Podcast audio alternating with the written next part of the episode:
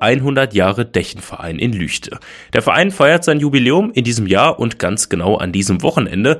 Deshalb ist heute bei uns in der Sendung nachgefragt Uwe Tillmanns zu Gast. Er ist einer der aktiven Mitglieder im Lüchter Dächenverein, die jedes Jahr dafür sorgen, dass der Osterräderlauf stattfinden kann. Und mit ihm sprechen wir heute über die Aufgaben des Dächenvereins und über die Historie des Osterräderlaufes. Und Herr Tillmanns, vielleicht für diejenigen, die uns auch zuhören und nicht unbedingt aus Lüchte kommen oder selber auch noch nie beim Osterräderlauf gewesen sind und sich fragen, fragen, ja, Osterräder Dächenverein, was bedeutet Dächen überhaupt? Was ist denn eigentlich der Lüchter Dächenverein und was bedeutet diese Bezeichnung?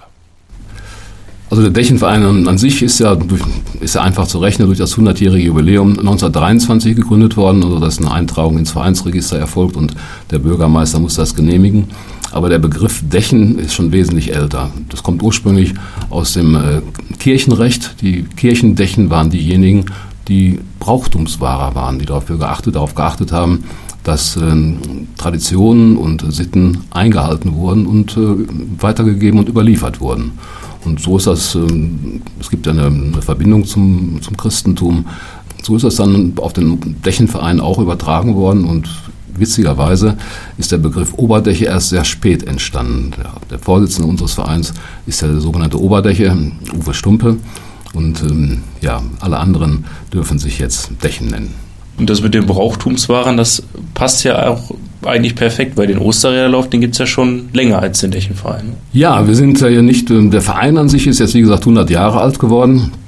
Die erste Erwähnung in der Vergangenheit oder in der Historie ist von 1743. Da ist ähm, eine Urkunde oder eine Verfügung nachzulesen und gefunden worden, wo ähm, auf Veranlassung des ähm, Erzbistums Paderborn eine Visitation stattgefunden hat. Visitation, da gehen ja Mitglieder der Kirche ähm, raus und schauen, ob alles ordnungsgemäß abläuft.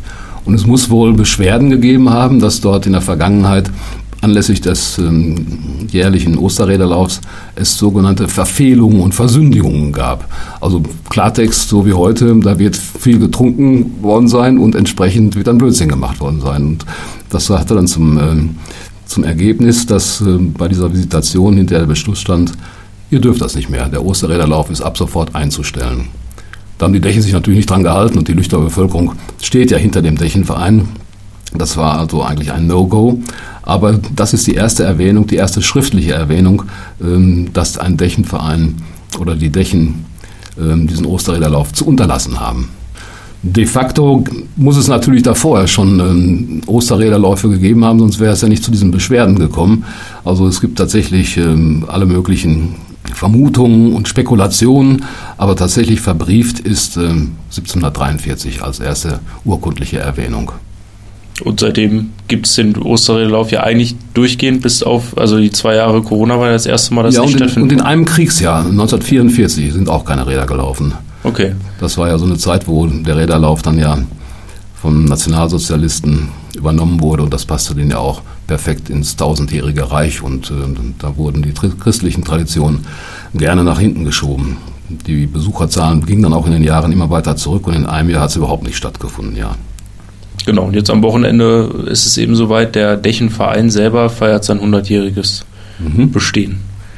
Ich weiß nicht, ob man das oder ob das auch so genau überliefert ist. Warum hat man den Verein damals gegründet? Also ich meine, das, dem, dem Brauchtum gab es ja schon länger, aber um das ja. eben zu erhalten, war das der Grund oder wie kam das?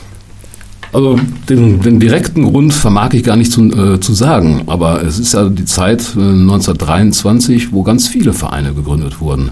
Wenn man an die Fußballvereine denkt, äh, Schalke 04, Dortmund 09 und äh, wie auch immer, ähm, offensichtlich ist dort ähm, sowas wie ein Vereinsrecht entstanden und ähm, es waren dann behördliche Genehmigungen äh, notwendig, um eben diese Vereinstradition pflegen und durchführen zu können. Und das Ganze wird auch bestätigt durch die Urkunde, das, was wir gefunden haben, ähm, dass der Bürgermeister der Stadt Lüchte damals das genehmigt hat. Die Anfrage des Vereins, ob äh, die Vereinsgründung, ob da irgendetwas dem entgegensteht. Nein, ähm, die Statuten seien in Ordnung. Also es gab eine schriftliche Satzung, die als Entwurf äh, mitgelegt, dabei gelegt wurde und dem ist dann zugestimmt worden. Und insofern ist dann 1923 im Februar dann die, tatsächlich die behördliche Genehmigung erteilt worden ihr seid jetzt ein eingetragener Verein. Und seitdem kümmert sich der Dächenverein jedes Jahr darum, dass eben am Ostersonntag die Räder vom Berg rollen. Oder also ist der Ablauf schon immer gleich, sechs Räder am Ostersonntag oder hat sich das irgendwann geändert? Die Zahl sechs ist nicht immer konstant. Das hat sich also in den letzten Jahren entwickelt. Also es gab auch Jahre, wo nur vier gelaufen sind, dann mal fünf. Ähm, ich glaube, in, in, der Zeit des äh, Nationalsozialismus sind auch mal sieben gelaufen. Aber die Zahl sechs ist eigentlich die letzten Jahrzehnte ähm, konstant geblieben. Ähm, wobei man ja nicht vergessen darf, es ist der Ostersonntag. Da ist das Spektakel, da wird ähm, das Publikum und die Zuschauer werden herzlich begrüßt. Aber die Dächen haben natürlich das ganze Jahr über zu tun. Da hängt ja ganz viel dran. Und da besonders äh, unsere aktive Gruppe, das sind 15 Männer, die im Wesentlichen für alle Tätigkeiten rund um äh, den Osterräderlauf zuständig sind. Das geht ja los. Jetzt äh, im Frühjahr wurde dann der spezielle Roggen eingesät. Wir brauchen ja langes Stroh, um die Räder stopfen zu können. Die heutigen Getreidesorten haben ja alle wesentlich kürzere Halme und die würden herausfallen. Die könnte man nicht befestigen. Der muss dann geerntet werden. Wir warten jetzt gerade darauf, dass wir einen Termin haben, wo der Roggen geerntet werden kann, weil das WDR-Team, ein WDR-Team auch Gewehr bei Fuß steht und sagt, sagt uns Bescheid, wenn ihr dort ähm, dreschen wollt oder ernten wollt. Ähm, das wird jetzt also in den nächsten Wochen passieren, wenn es mal ein bisschen trockener wird. Das sind so die Tätigkeiten, die das Jahr überlaufen. Dann sind natürlich die Absperrungen rechts und links der Laufstrecke zu pflegen mit den sogenannten Rickern und dann sind ja auch Stahlseile, die zur Sicherheit dann eingebunden werden müssen. Das ist auch eine Sicherheitsauflage, die irgendwann im Laufe der Jahre mal dazugekommen ist. Ja, es, die Räder werden auch mal beschädigt, die müssen repariert werden, das muss gepflegt werden. Ja, und dann gibt es natürlich das Wässern eine Woche vorher, dass die Räder ins Wasser, in den Emmer gehängt werden zum, zum Wässern, rausgeholt werden und ähm, ja, Haselnussrouten müssen gedreht werden, die mit denen traditionell das lange Stroh dann in den Rädern befestigt wird. Ja, und dann eben müssen die Räder auf den Berg hinaufgebracht werden, abgeladen werden und dann mit äh, ja, dem langen Roggenstroh äh, gestopft werden weil der Lüchterdächenverein an diesem Wochenende sein 100-jähriges Bestehen feiert, ist Uwe Tillmanns von den Lüchterdächen heute bei uns in der Sendung nachgefragt zu Gast. Und Herr Tillmanns, wir haben schon gerade darüber gesprochen oder Sie haben es ja auch gesagt, es ist für einige Dächen zumindest das ganze Jahr über ja auch was zu tun. Und da kommen wir auf jeden Fall auch nachher nochmal ausführlich zu, welche Aufgaben es da alle gibt. Aber eine andere Sache, die Sie gerade auch schon angesprochen haben, der Osterräderlauf zur Zeit des Nationalsozialismus, denn man wollte den Osterräderlauf ja in gewisser Weise ein bisschen vereinnahmen, aber die Lüchter und auch die Dächen, die es ja damals schon gab, haben sich ja so ein bisschen dagegen gestemmt, waren ja in gewisser Weise Widerstandskämpfer. Kann man das so sagen? Genau. Ähm, die NSDAP hat sich also ganz schnell ähm, dieses Brauchtum ähm, angeeignet und hat dort äh, tatsächlich auch den, den, Takt vorgegeben, was wann und wie zu passieren hat mit, mit Rädern, die dann neue Räder, die geschaffen wurden, äh, ein Volk, ein Reich, ein Führer. Das war so ein, eine Geschichte, die in den 30er Jahren passiert ist. Und es kam immer mehr dazu, dass tatsächlich nicht die Dächen der Verein das Sagen hatte und äh, einen Takt vorgab, sondern dass wirklich ähm, das von, von außen gesteuert wurde durch die NSDAP und ihre Mitgliedsorganisationen, Hitlerjugend, Bund Deutscher Mädel, die alle dort äh, ihre großen Auftritte hatten. Und tatsächlich 1935 waren die Lüchter Bürger dann so erbost und so weit, dass sie dann äh, aus Protest gegen diese Heidnisierung des, des eigentlich christlichen Brauchtums ja, aufstanden und in einer Nacht- und Nebelaktion dieses Osterkreuz oben am Osterberg gebaut haben. Waren also, was ich, wie viel, wie viel, wie viel äh, Lüchter Bürger beteiligt und dann ist dann auf, auf einem kleinen Grundstück, was Gott sei Dank in Privatbesitz war, deswegen war das möglich, ist dieses äh, Osterkreuz 1935 errichtet worden. Und seitdem steht es da ja auch bis heute. Ja, ist zum, schon, schon zweimal erneuert worden, aber das ist ja aus Holz und das ist auch vergänglich, aber tatsächlich, seitdem steht es wie ist das gekommen beim Osterräderlauf, dass dann auch Menschen nach Lüchte kamen, um sich das anzuschauen? Oder war das immer schon so ein Spektakel, was, sage ich mal, auch die Leute von außerhalb angezogen hat? Naja, zunächst äh, gibt es natürlich dann eine Mund-zu-Mund-Propaganda oder wird es gegeben haben. Die Lüchter Familien, da sind ja Familienmitglieder weggezogen, die dann zu Ostern traditionell immer wieder kamen. Wie beim Schützenfest. Ne? Wir kommen und dann trifft man sich und geht gemeinsam äh, zum Osterberg, um sich das anzuschauen. Und im Laufe der Jahre haben wir das immer weiter professionalisiert. Wir haben also jetzt inzwischen eine professionelle Werbeagentur aus Nürnberg dabei, die das begleitet, die auch Presseinformationen an über 200 ähm, Journalisten und ähm, Medien weitergibt. Und das ist also ja, schon gesteuert und gezielt und das funktioniert auch gut. Wir haben ja Besucher aus Süddeutschland, aus Norddeutschland, die mit Bussen kommen und ähm, um, um dieses äh, ja, Spektakel in Anführungszeichen sich anzuschauen. Ne? An dem Wochenende, ja, ja theoretisch nicht nur an dem Sonntag, aber eigentlich ja schon an dem ganzen Wochenende ist ja wie so eine kleine Kirmes auch im Emma Park, kann man sagen. Wie ist das denn für die Dächen selber, die ja eigentlich wahrscheinlich mehr an dem ja, an dem Brauch, an den Osterrädern interessiert sind, als an dem ganzen Spektakel drumherum, oder? Also ich glaube, die, die zumindest die aktiven Dächen haben gar keine Zeit dazu, sich ähm, mit dieser Kirmes oder diesen ganzen Buden, die dort ähm, am Emma-Auenpark entlang aufgebaut werden, ähm, da teilzunehmen. Das, das geht nicht. Aber natürlich, die haben ja alle ihre Familien und ähm, Freunde, die dazukommen und die freuen sich immer, wenn sie dort irgendwas zu essen oder was ich zu trinken kriegen und sich dort ähm, amüsieren können. Vor allen Dingen für die Kinder ist es ja auch ein, ein Spektakel, dass sie schon am Samstag und dann am Sonntag natürlich sich dort ähm, unterhalten lassen können. Ne? Das ist also eine schöne Sache, dass wir aber nicht mehr selbst organisieren, sondern äh, pauschal weggegeben haben. Das ist die Firma Meilenbrock, die das für uns äh, organisiert. Wie viele aktive Mitglieder im Dächenverein gibt es aktuell? Also der gesamte Verein besteht momentan aus 580 Mitgliedern äh, von 0 bis 100. Und die aktive Gruppe, die Sie ansprechen, das sind momentan 15 Männer, die dort äh, anpacken und für die ganzen ja auch zum großen Teil körperlichen Arbeiten rund um die Osterräder zuständig sind. Da bin ich auch schon gefragt worden und da habe ich mich so nach und nach auch durchgefragt bei den aktiven Dächen. Wie bist du denn eigentlich aktiver Däche geworden? Ja, das war gar nicht so einfach. Also die suchen sich ihre neuen Mitglieder, wenn jemand aus Altersgründen oder Vorzug oder wie auch immer ausscheidet, suchen sich selbst aus. Dann sind es natürlich zunächst mal die ähm, Familienmitglieder gefragt. Wir haben da richtige Dynastien aus manchen Familien, Familie Oehlmann zum Beispiel und äh, Stumpe, die sind mit zwei, zum Teil mit drei Generationen schon in der aktiven Gruppe. Und andere müssen sich bewähren, die werden die, müssen unter die Lupe genommen, werden drei Jahre in die Lehre, so in die sogenannte Lehre geschickt. Das heißt, sie laufen mit und gucken und werden so nach und nach in alle Tätigkeiten, was rund um die Osterräder notwendig ist, äh, eingeführt. Denn das sind ja auch körperlich schwere Sachen äh, zu machen. Und so ein Rad wiegt alleine 280 Kilo. Wenn es gestopft ist und gewässert ist, sind wir schon mal 440 Kilogramm. Das muss man ja auch alles bewegen können. Das heißt, die Gruppe setzt sich zusammen aus Leuten, die wirklich anpacken können, die körperliche Arbeit nicht scheuen. Und in der Regel sind das Landwirte und Handwerker. Sie haben gerade schon so ein bisschen angesprochen, also es ist ja nicht nur der Ostersonntag oder der Osterräderlauf, sondern für diese aktiven 15, was Sie gerade gesagt haben, gibt es ja das ganze Jahr über Aufgaben. Das heißt, Sie sind dann für alles von der, ja, von der Roggenernte übers, übers Stopfen, übers Wässern für alles zuständig? Ja, dann muss das, ähm, müssen die, die, die, die Roggenernte ist ja dann das eine, dann werden die Sachen ja gedroschen. In der Dächenscheune, da haben wir auch eine, eine alte Dreschmaschine angeschafft, ich glaube aus den 50er Jahren. Äh, das Ding kann auch nur in Gang gehalten werden, weil wir eben Handwerker haben, die sowas können. Ne? Ähm, das ist also eine Sache, das muss also irgendwann gedroschen werden. Dann werden die Bunde hergestellt, die, die Strohbunde. Und ja, wie gesagt, rund um den Osterberg, da müssen mal Reinigungsarbeiten gemacht werden. Dann müssen die sogenannten Ricker, also die, die Verstrebungen an den Zäunen rechts und links, erneuert werden oder neu angebracht werden.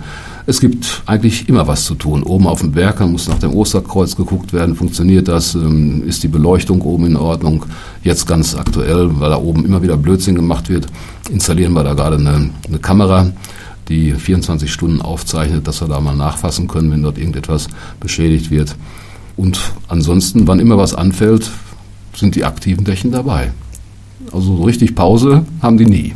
Sie haben vorhin schon erzählt, Herr Tillmanns, es ist eigentlich das ganze Jahr über was zu tun. Der Räderlauf muss ja auch vorbereitet werden, aber dann verdichten sich die Aufgaben ja doch in der Osterwoche. Vielleicht können Sie uns mal mitnehmen, was passiert da so vom Montag an, bis dann letztendlich am Ostersonntag die Räder rollen? Das geht schon am Sonntag äh, vor Ostern los. Das ist der Palmsonntag, glaube ich. Ne? Ähm, da gibt's die letzte Abschlussbesprechung, Vorstand und aktive Gruppe. Dann wird nochmal genau klar gemacht und abgesprochen, wer ist wann wofür zuständig.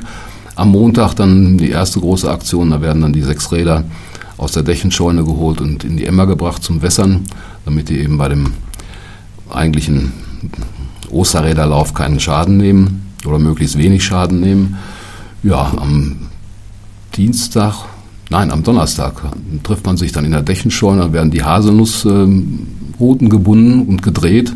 Das ist auch eine aufwendige Sache. Wir brauchen, glaube ich, pro, pro Rad 120 oder ja, knapp über 100 äh, Haselnussrouten, um so einen, diese ganzen langen ähm, Strohgaben zu, zu befestigen. Und die müssen gedreht werden, ansonsten die brechen. Das ist also auch eine aufwendige, körperlich anstrengende Arbeit. Das dauert so drei, vier Stunden mit der ganzen Mannschaft. Äh, oben in der Dächenscheune werden dann die Haselnussrouten gedreht. Ne? Haselnuss äh, nicht weiden, wie man es oft liest. Haselnuss ist also traditionell und überliefert, dass die circa eine Minute dem Feuer standhalten, bevor sie dann verbrannt sind oder jeweils nicht mehr halten. Und das ist ungefähr die Dauer vom Anzünden des Rades oben, bis dann das, äh, die Räder zum Liegen kommen, irgendwo möglichst weit unten natürlich. Und Freitag ist dann, geht's dann ja wahrscheinlich weiter, äh, wird ja quasi auch rumgegangen in Lüchte und eben auch um Unterstützung für den Dächenverein. Genau, das ist die traditionelle äh, Karfreitagssammlung, wo die Mitglieder des Dächenvereins, das muss nicht unbedingt die aktive Gruppe sein, obwohl einige da auch immer gerne mitgehen, wo die Dächen zu zweit äh, in bestimmte Reviere eingeteilt durch die Lüchter Kernstadt gehen und um eine Spende bitten. Alle anderen Auswärtigen werden ja dann am Ostersonntag um Eintrittsgeld gebeten und die Lüchter Bevölkerung aus der Lüchter Kernstadt zahlt keinen Eintritt. Insofern ist diese Dächensammlung dann immer, die Karfreitagssammlung, eigentlich immer so ein, so ein, Ausgleich und das ist eigentlich eine, eine, schöne Sache. Ich war dies Jahr selbst dabei und habe mich gewundert, also mal wieder dabei, ich habe ein paar Mal ausgesetzt, ähm, dass es dies Jahr grundsätzlich 20-Euro-Scheine gab. Man klingelt irgendwo, es gibt eine Karte, die wir jedes Jahr drucken lassen mit einem alten ähm, Motiv aus der Zeit des Osterräderlaufes und ähm, klingeln an den Türen und dann, ja, kommen uns viele Leute schon entgegen und haben 10 oder die meisten sogar einen 20-Euro-Schein dabei. Also da kommt einiges zusammen tatsächlich. Freut man ja sich wahrscheinlich auch. Ja, da, da freuen wir uns und äh, das ist auch notwendig, denn es entstehen ja auch Kosten. Gerade in diesem Jahr dann diese ganzen Sicherheitskonzepte, Feuerwehr, Polizei, Deutsches Rotes Kreuz, äh, da sind ja immer auch äh, kleine Gebühren fähig. Ne? Insofern ist rundherum doch einiges äh, an finanziellen Leistungen zu, äh, zu erbringen. Da, das darf man nicht unterschätzen. Also es ist nicht so, dass der Dächenverein auf Millionen sitzt, nein. Wenn dann die Haselnussrouten am Donnerstag gedreht wurde, Freitag die Geldsammlung, was steht dann an als nächstes? Ja, am Samstag werden die, die Räder natürlich aus, dem, aus der Emmerhecke geholt werden sauber gemacht, werden abgespritzt und werden dann auf ähm, einen Wagen gepackt, auf einen Leiterwagen und auf dem Marktplatz äh, präsentiert. Der wird also auf den Marktplatz gezogen und steht dann da von Samstagnachmittag bis zum Sonntagmittag. Das ist also dann die, ja, die Vorbereitung eigentlich für den, für den Rundmarsch, der dann am Sonntagmittag passiert. Genau, und dann geht es mit dem Umzug quasi hoch auf den Osterberg. Umzug, genau, bis unten hin, bis unten an den Fuß des Osterberges machen das ja Pferde, zwei Kaltblüter, die dort uns immer zur Verfügung gestellt werden. Und dort werden die dann entlastet und dann geht es mit dem Trecker weiter hoch. Ne? Und das Stopfen passiert ja dann erst oben auf dem Berg? Das Stopfen passiert oben erst, genau. Also ein Rad nach dem anderen. Es dauert immer so eine Dreiviertelstunde, bis ein Rad tatsächlich gestopft ist. Und es geht auch nicht gleichzeitig, weil oben der Platz so ein bisschen begrenzt ist. Das heißt, ein Rad wird fertig gestopft, äh, wird mit einer, mit drei, mit drei Böllerschüssen begrüßt und dann zur Seite gelegt und dann geht es ans nächste Rad. Also die, die Dächen haben dann, die aktiven Gruppen haben schon einiges zu tun da oben. Und dann, wenn die Räder gestopft sind, wartet man quasi bis es abends 21 Uhr ist oder was? Das ist also ungefähr die Zeit. Also 21 Uhr soll es losgehen. Kurz vorher wird das Osterfeuer entzündet. Oben ein bisschen, wenn man von oben schaut, rechts von, von der eigentlichen Laufstrecke wird im Laufe des, des Winters und des, ähm, der Vorosterzeit wird ähm, eben alles mögliche an Baumschnitt, an Strauchschnitt gesammelt und das ist dann das große Osterfeuer. Das ist ein Riesenhaufen. Das wird entzündet und wenn das so richtig in, in, Gang ist, dann kommt kurz danach dann auch das erste Osterrad, ja. Und Herr Tillmanns, Sie sind ja jetzt auch schon lange dabei im Dächenverein und haben bestimmt schon die Möglichkeit gehabt, den Osterräderlauf unten aus dem Tal zu beobachten, wie das ja auch viele Besucher oder auch viele Menschen aus Lüchte selber jedes Jahr tun. Aber Sie haben bestimmt auch schon mal oben auf dem Osterberg gestanden und quasi von oben zugeguckt, wie die Räder runterrollen. Gibt es da einen Unterschied so vom Gefühl her, wie man den Osterräderlauf dann betrachtet? Also von unten so anzuschauen, das habe ich ja jahrelang gemacht, eigentlich jedes Jahr, habe auch äh, Freunde und Bekannte aus dem Ruhrgebiet mit nach Lüchte geschleppt und die waren auch alle immer hm, völlig begeistert. Das ist schon schön, wenn die Räder auf einen zulaufen und äh, man so eigentlich Wetten abschließen kann, schafft es ein Rad bis ganz nach unten oder bleibt es vielleicht rechts oder links äh, hängen. Aber ich persönlich, mein Favorit ist tatsächlich oben ähm, der Osterberg, dort irgendwie neben zwischen Osterkreuz und der Stelle, wo die Räder abgestoßen werden, sich da zu platzieren. Da kriegt man das Ganze hautnah mit und je nachdem, wie dicht man ransteht, sieht man auch, was für eine Hitze dort sich entwickelt, wenn so ein, ähm, Osterrad angesteckt wird. Aber das ist mein Favorit, finde ich eigentlich äh, schöner. Und Sie haben das vorhin auch schon angesprochen, es sind ja dann nicht nur die Dächen, die die Räder vorbereiten, die Räder stopfen, sondern auch an der Strecke sind ja einige Leute im Einsatz. Feuerwehr wird, glaube ich, dazu. Ja, im Wesentlichen die Feuerwehr. Die Feuerwehr, die sorgt dafür, dass die Laufstrecke auch wirklich freigehalten wird. Ähm, ich habe dieses Jahr mit einigen Feuerwehrleuten sprechen können, weil ich eben auch da oben ähm, zwei Fernsehteams begleitet habe und dafür gesorgt habe, dass denen nicht die Osterräder über die Kamera rollen. Die wollen immer mehr möglichst dicht dran.